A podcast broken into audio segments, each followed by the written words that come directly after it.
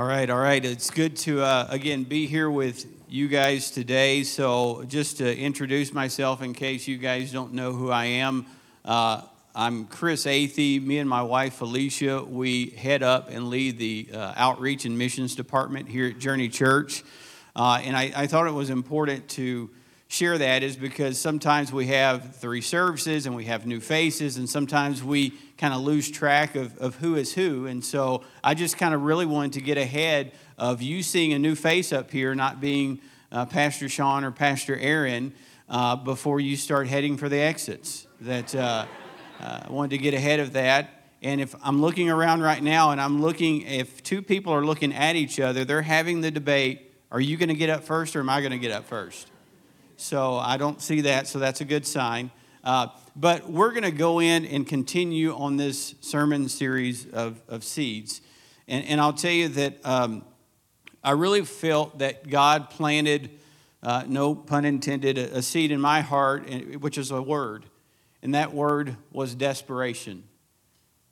And so I began to pray about that and, and seek God's face. And uh, really, just to introduce that subject, I think it's only appropriate to kind of speak to a point of desperation that I have experienced in my life. I'm sure if I went around the room today and I asked the question, you know, who all at some point in their life maybe found themselves in a desperate situation or, you know, a desperate circumstance that they just, you know, uh, it just really stuck out to them and really made an impact on their life. And so when we're talking about desperation, I, I think of this story of, of our son Jonah. Now, uh, this was probably close to a decade ago, but Jonah had went to an event with a group that they went out to a corn maze here in Liberty. And the corn maze, you know, had a, a number of young people and parents and all that. And so we went out there to participate. And, you know, we're going to give the, the, the, young people an opportunity just to go and join the corn maze on themselves. And so they all, you know, rushed to the corn maze. And, and of course, you know, over time, us and the parents are just congregating and talking. And over time, you know, slowly, one by one, the kids come out, come out. And a period of time had passed, and Jonah still hadn't come out. And so we started counting all the kids, and all the other young people had come out except for Jonah. And so I'll be honest with you, there was a, a bit of anxiety and a, a bit of, of, desperation of, okay, I'm, I'm sure it'll be fine, I'm sure it'll be okay. But the more I thought about it, because again, this is an extremely large corn maze. And if you know my son Jonah, there is no telling. Truth, truth be told, he could be at Canada by now, for all we know. and so, what we did is we created a search party of all the parents that were there. I'm like, okay, well, you go on this side, I'll go on this side. And, and so we went out together and you know, of course, there's different paths that you can take. So we had a quite a collection of parents that went through there, and going through the whole thing. And of course, I started to get a little more worried when I was running into the other parents. So they had come in this side, I had come in this side, and and I, and I was I was getting concerned. Of course, you know, we're talking about not only 30 minutes, 45 minutes, an hour. We're looking for Jonah. And so then, at some point, I'm uh, probably about 20 yards behind someone in the corn maze that's there for participating in the corn maze. Mind you, we're not the only ones there, so that we're having to duck and dodge different people that are going through the corn maze. And so, about 20 yards ahead of me, I hear a girl scream, Ah! What Jonah had done is removed himself from the path and was just scaring people as they came by.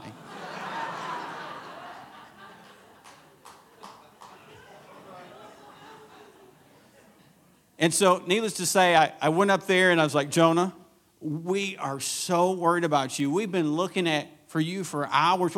So anyway, we, we ushered him out, you know, just to make sure that he got out safe. But as comical as that story is, sometimes desperate situations can bring us closer to God. And the truth is that happened on that day because as we're walking Jonah out, I'm praying in advance for God to forgive me for what I'm going to do to him.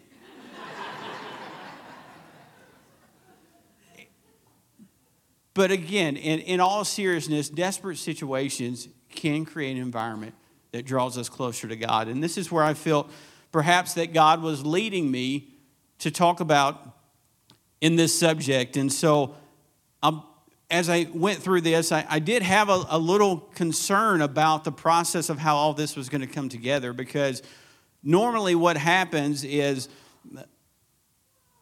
I try and share what God has laid on my heart a certain number of times a year. And and I'll go to Pastor Sean and I'll say, Hey, I feel like God has laid something on my heart. And so when God planted this word desperation in my heart, I went to Pastor Sean and I said, Hey, uh, I think God has laid something on my heart. And so we, we scheduled some dates. But I'll be honest with you, I got to a week and a half ago, and what I had so far was one word desperation. So I was getting a little desperate myself. So what I did is I dug into the Word of God because we've been going through, again, the sermon series Seeds, and I went to the, the different parables, the sower of the seed, and all that stuff. And so God brought me, I felt, to the book of Matthew in the parable of the sheeps and the goats. And so let me just set the stage for the parable of the sheeps and goats. So what it is, is this is Jesus describing the final judgment of the world and that he's looking at it from the lens of a shepherd and he's separating righteous sheep versus unrighteous goats. And that the way that he distinguishes on which side you are a sheep or a goat is dependent upon the sacrificial love that you show to others, and the Bible speaks to those others as the least of these. And so we're going to go into that passage of Scripture, Matthew chapter 25, verse 35 and 40, for it says, For I was hungry, and you gave me something to eat. I was thirsty, and you gave me something to drink. I was a stranger, and you invited me in. I needed clothes, and you clothed me. I was sick, and you looked after me. I was in prison, and you came to visit me. Then the righteous will answer him, Lord, when did we see you hungry? And feed you, or thirsty and give you something to drink? When did we see you a stranger and invite you in, or needing clothes or clothe you?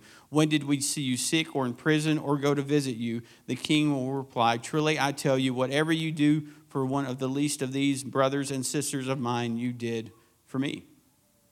And so I think that that when I came across that parable, which really speaks to us as individuals and believers, and we are the righteous sheep. And so it speaks to almost a, an environment that God wants us to create as believers is to help those that are in need.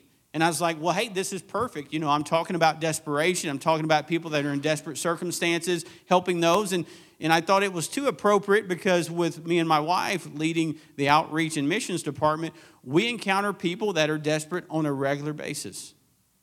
And the ministries that we connect with, they do just that. They help men and women in less fortunate situations. They help families and children and meet different needs all throughout the Kansas City as well as globally. And so I thought this was appropriate to kind of speak to that. But I'll tell you, I don't think it's appropriate for me to kind of really do that deep dive. So what I did is I brought in someone that I think could speak to it more on a firsthand basis.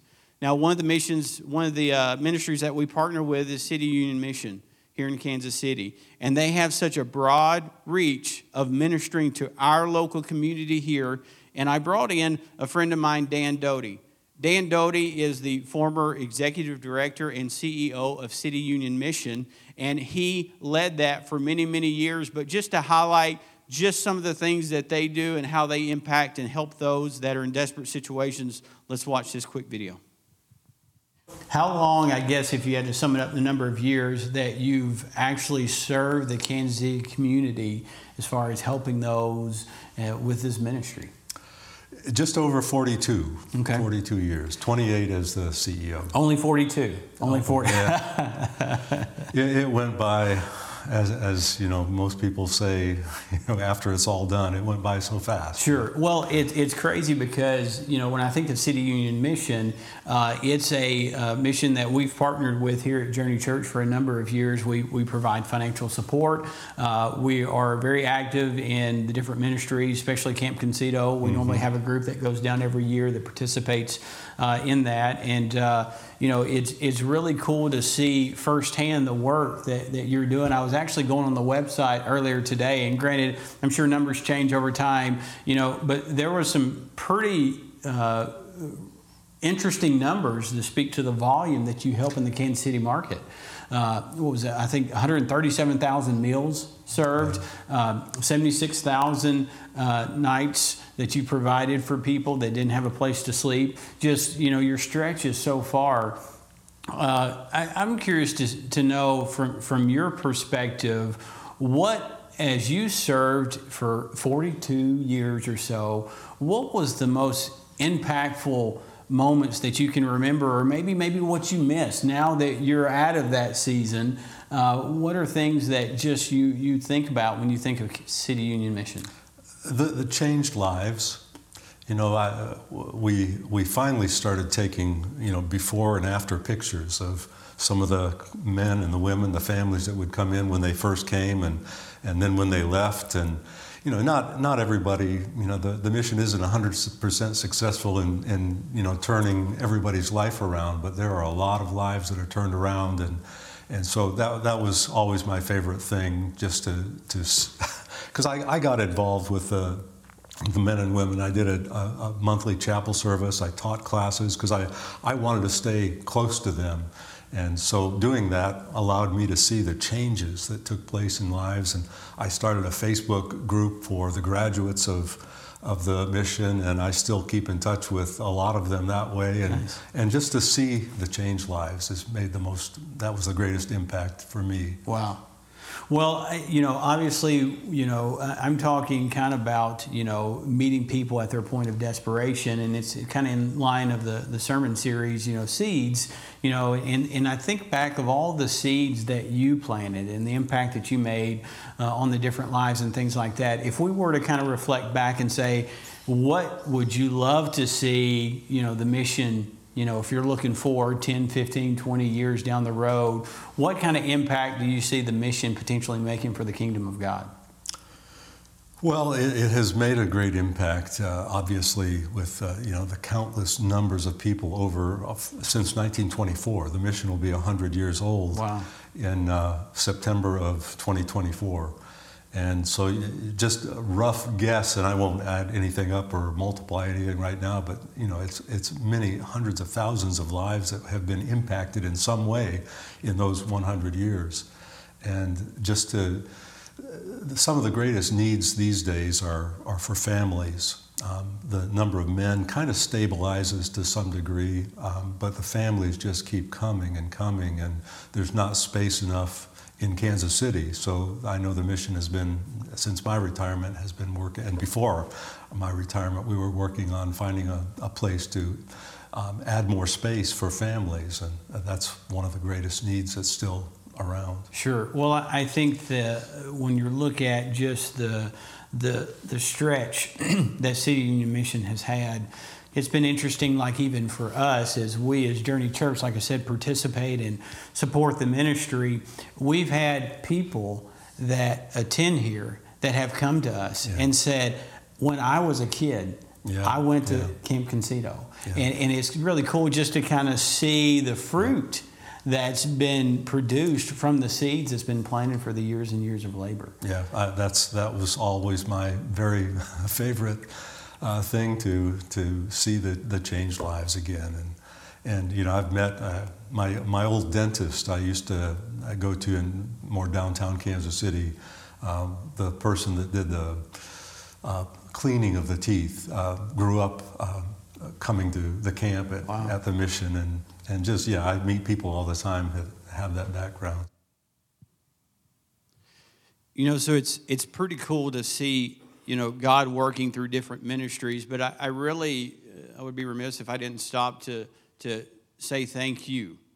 Uh, because, see, it's your faithful giving and it's your being willing to volunteer and lean into those opportunities that are created uh, to, to really be that hands and feet of Jesus. And so I, I want to, you know, praise you and thank you for, for coming on with us and with those different partnerships and missions, really to meet those individuals uh, in those desperate circumstances, in those desperate situations. And I think the thing that stuck out to me most when I when I talked to Dan one was just how he spoke to still as much as we've made an impact on the community, there's still a huge need. And so as believers, we need to remember that the job is not done and that we need to be continue to be encouraged to, to reach out. And so, with the different ministries that we have, uh, again, I, I can't say enough about us being willing to give of ourselves to those that are in desperate situations. And so, again, he talked about how there's still a big need, but more importantly, in my relationship with Dan, the thing that I always thought that was so interesting and powerful all at the same time is that when if you've ever received an email from Dan, at the very bottom of his email will be a hyperlink. And in that hyperlink is his testimony. And I thought that was very interesting because you got to think about the platform that he's on and the impact that he's making and the different things that he's doing ministry wise. But in light of all of that, he still hasn't forgot that he has a personal responsibility as an individual to be an ambassador for Christ. And so he took that opportunity to provide that hyperlink. And I asked him, I said, So how long has that link been on your email? And he says, Probably about 15 years. So think about that 15 years of emails that he sent. Think of the seeds that have been planted over that time. And so, as I continue to pray about God, the direction for this sermon, I felt like I was on a, a, pretty good path with this. I thought it fit, I thought it was appropriate, but I'll tell you that I felt God wanted me to go a little deeper. And I was struggling with direction on where to go from here. And I don't mean to steal a line from a famous country song, but I was praying, Jesus, you're going to have to take the wheel because I don't know where to go from here. And I felt like as I prayed and as I went to the Word for direction and just uh, slow or a, a small, shameless plug, that's a pretty good approach, right? When you're looking for answers to go to prayer and the Word. Again, that's a shameless plug, little faith trust steps. Um, that God directed me to two passages of Scripture, two stories of two men of God that were spoke to desperation. So we're going to pull that up real quick. The first one is uh, before we go to is Judges chapter 16, and this is the story of Samson. So let me set the table real quick for the story of Samson. I don't want to uh, take for granted that we all know the story of Samson. So Samson was a, a lad that had been blessed of God. Now, granted, if we take the story from, from ground zero, from very beginning, Samson's mom was a peasant woman. And she was visited by an angel and told that she would conceive a son and that he would have a special calling of God on his life, that he would be uh, blessed with supernatural strength. But also in the process, that there was a vow and there was a way that he was going to have to live to honor that vow to continue to have that anointing of God on his life. And one of those vows that was probably the most impactful was he was told to never have his hair cut or shaven. And so the story of Samson goes on to speak to uh, how he was born, and his main responsibility was to protect God's people from the Philistines.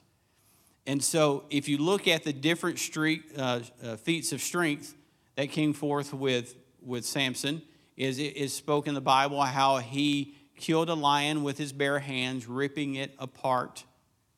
How he was responsible for uh, fighting and killing off 30 Philistines in a fit of rage, all with his bare hands.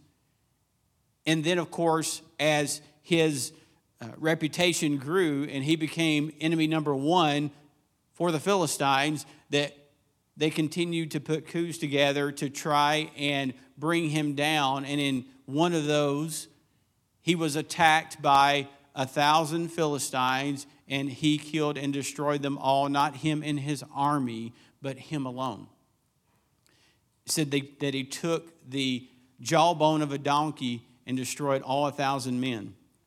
And so the one flaw that he had, obviously, was he got sweet. Man, I'm showing my age, and he got sweet on a uh, uh, Philistine woman, Delilah, and and revealed his secret to her. And of course, she went back and told her people they came and captured him, shaved his head as she, you know, lulled him to sleep, came in while he was asleep, shaved his head, cut his, cut his hair, and captured him And of course, we find that what they did to him was put him in prison to grind a mill and gouged out his eyes.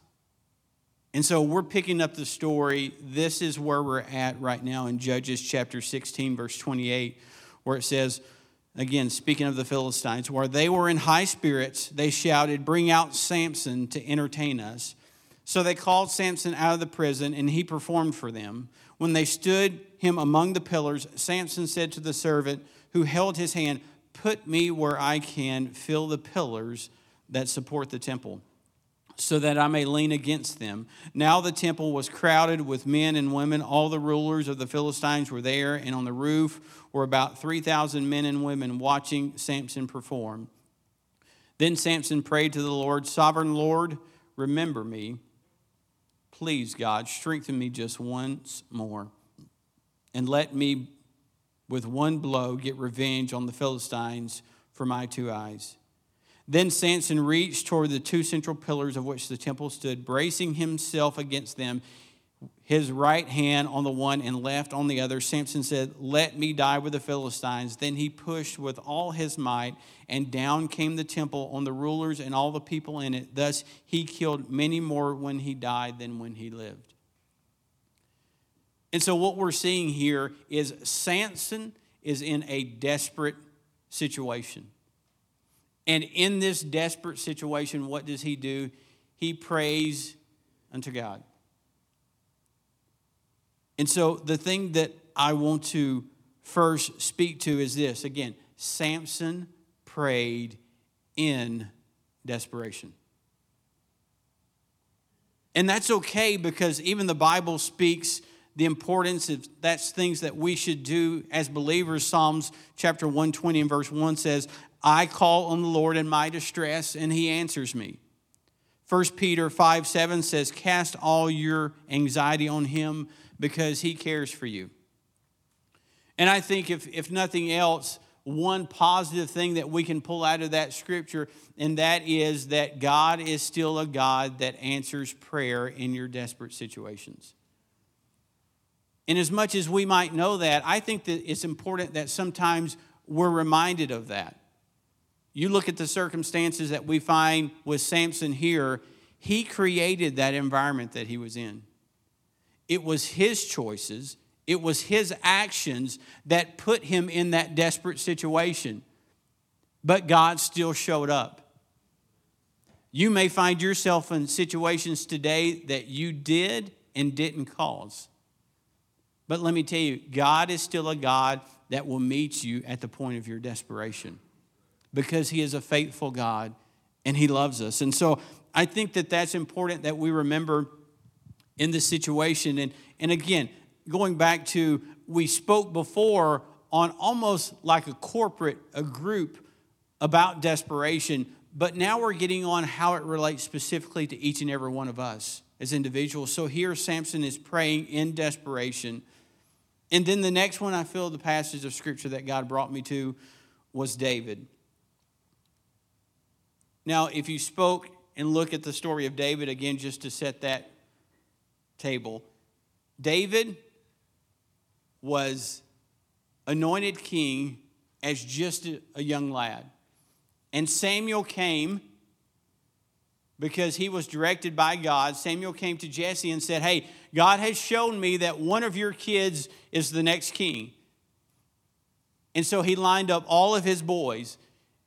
And Samuel went one by one by one by one and said, Nope, none of these. Do you have any kids? And so think about it. David didn't even make the lineup when it came to, oh, well, uh, uh, there's got to be a special calling on him. But it was interesting to see how the anointing was on David's life and how when David came, Samuel said, Yep, this is the one that God has anointed.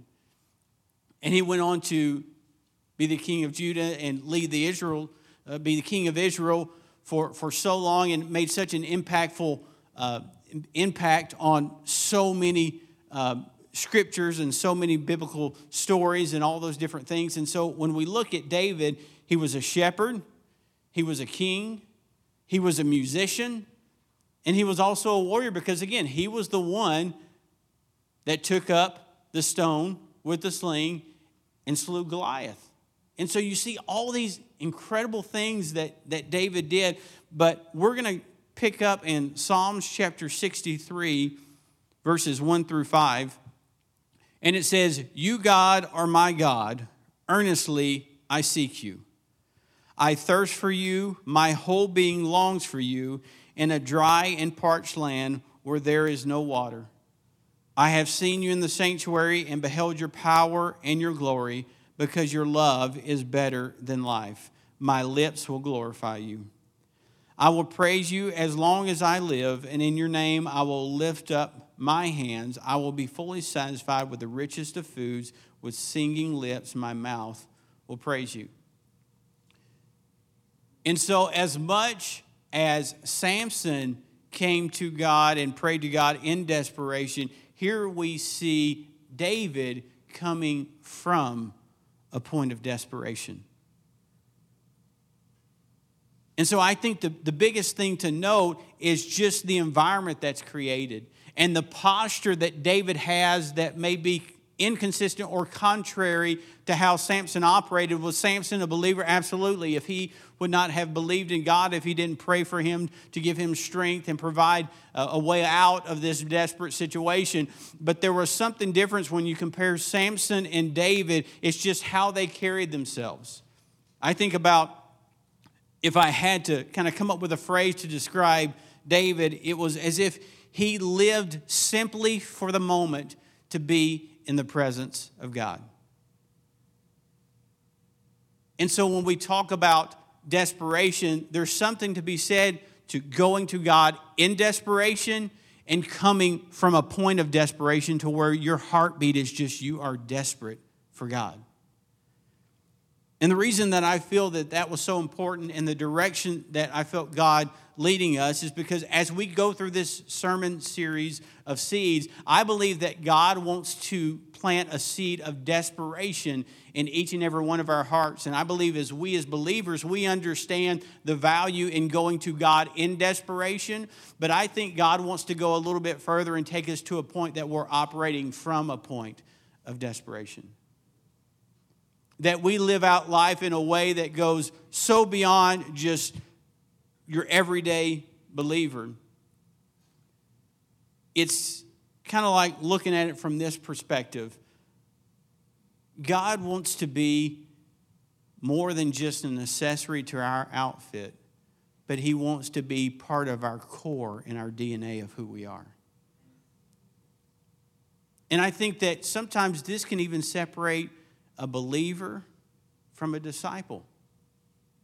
Both of them are good, both of them are positive, both of them point to God, but there's something to say when we take that extra step to walk into that deeper walk and that higher level that God wants us to operate in. And what happens when you do that is you no longer are reaching out to God in desperation because when situations hit you and face you, God is already there. And so you don't have to call on Him. He's going to be there to walk through that situation with you because He is already there. And so when we come and we try to, to provide distinction between going to God in desperation or operating from a point of desperation, I believe that that I've been there, and I can tell a, a very firsthand account of what that looks like. You know, I've gotten up here and I've, I've shared my testimony about the physical health issues that I've kind of run into. And I speak to that more of anything just to kind of speak and highlight God about how I continue to operate and, and speak out healing and operate in that victory. And this is not what I'm talking about at all. But can I tell you that, that me and my wife face desperate desperate situations every day. And I think that I share that simply to show that I am trying to live out and be a very authentic Christian and believer. Because sometimes you get this persona that, oh, if you just believe in God, you won't have problems or tr- troubles or struggles or things like that, but that's not true. God never said you wouldn't go through anything, He just said you wouldn't go through it alone. And so that's why it's important to operate from a place of desperation and with God. And so I remember it was probably a month or two ago that we're facing that desperate situation. And me and my wife were like, hey, how do we approach this? We're searching for answers. We're praying about this stuff. And, and so I'm just going through my normal daily trust steps, my prayer time with God, my, my uh, devotion, my fellowship, my relationship with Him. And so I'm praying in my office like I tend to do at the beginning of my day to start my day because my day just doesn't go right if I don't start it with prayer.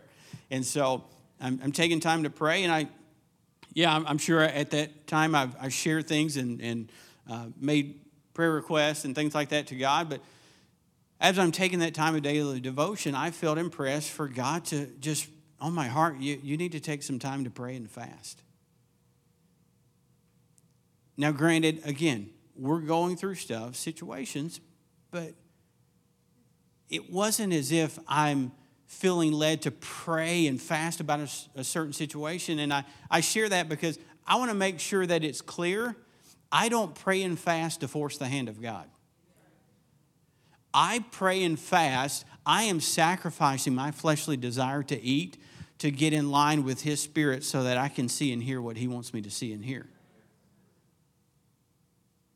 And so I did just that. I said, you know, okay, God, I, I feel led. And so I began to, to pray and fast.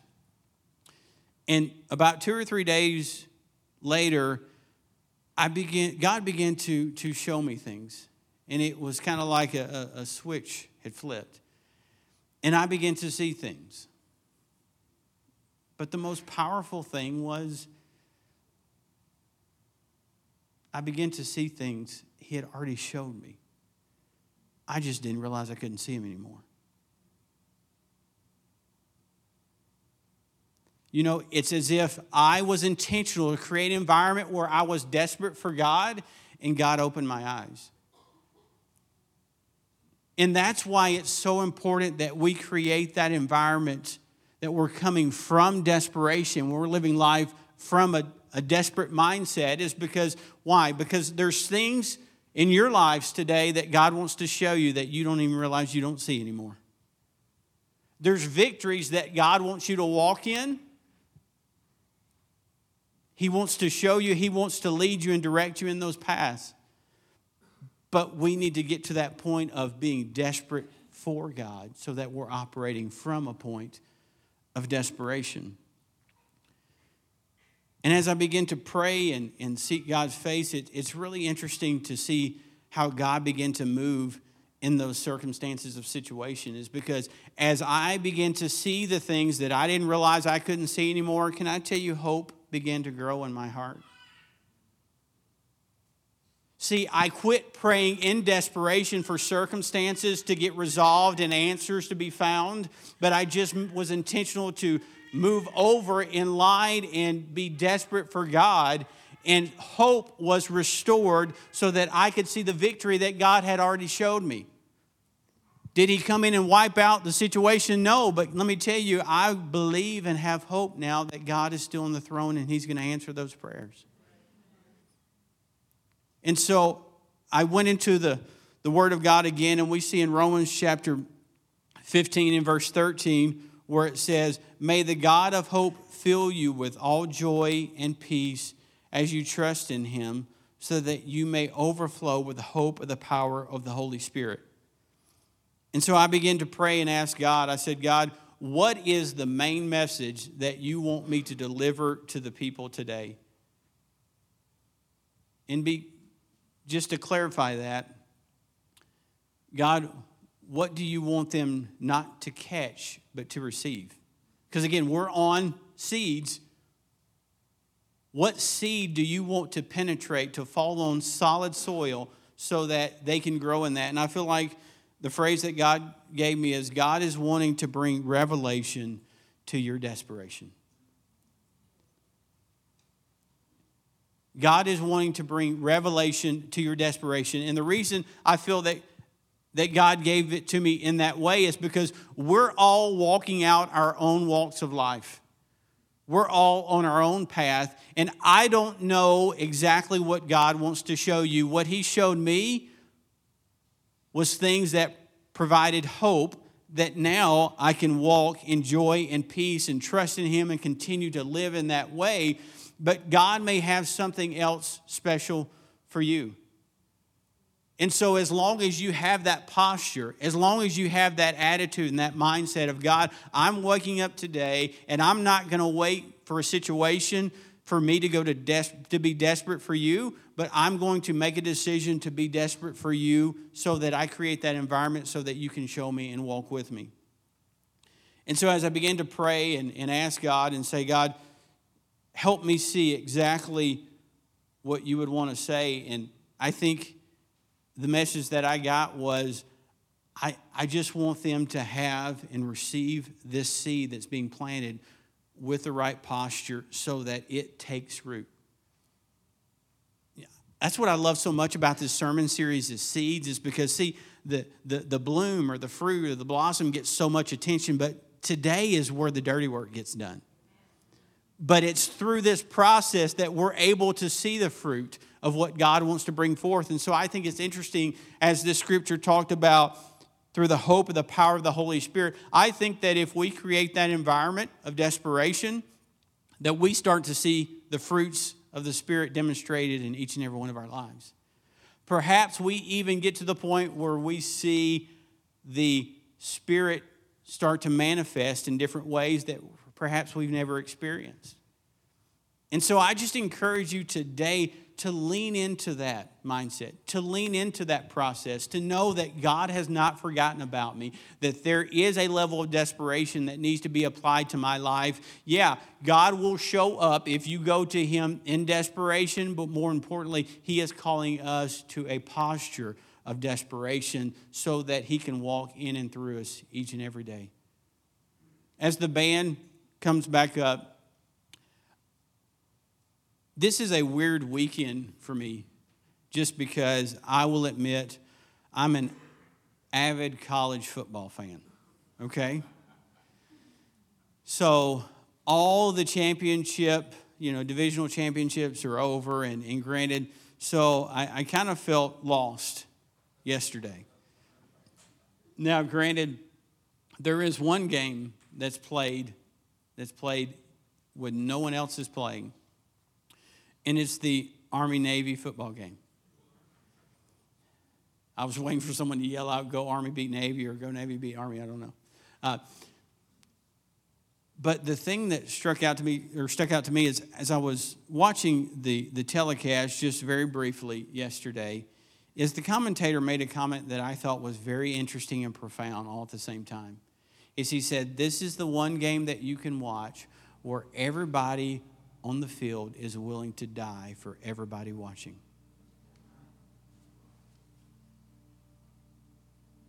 That's pretty deep. Everybody on the field is willing to die for everybody watching. Well, my challenge to you today is to create an environment intentionally that you're desperate for God. But can I tell you, that God that I'm challenging you to be desperate for, we talk about Jesus Christ and everything that comes with him, he too was willing to die for you, but more importantly, he already did. Is in love, he took on the sins of the world so that we might have life and life more abundantly.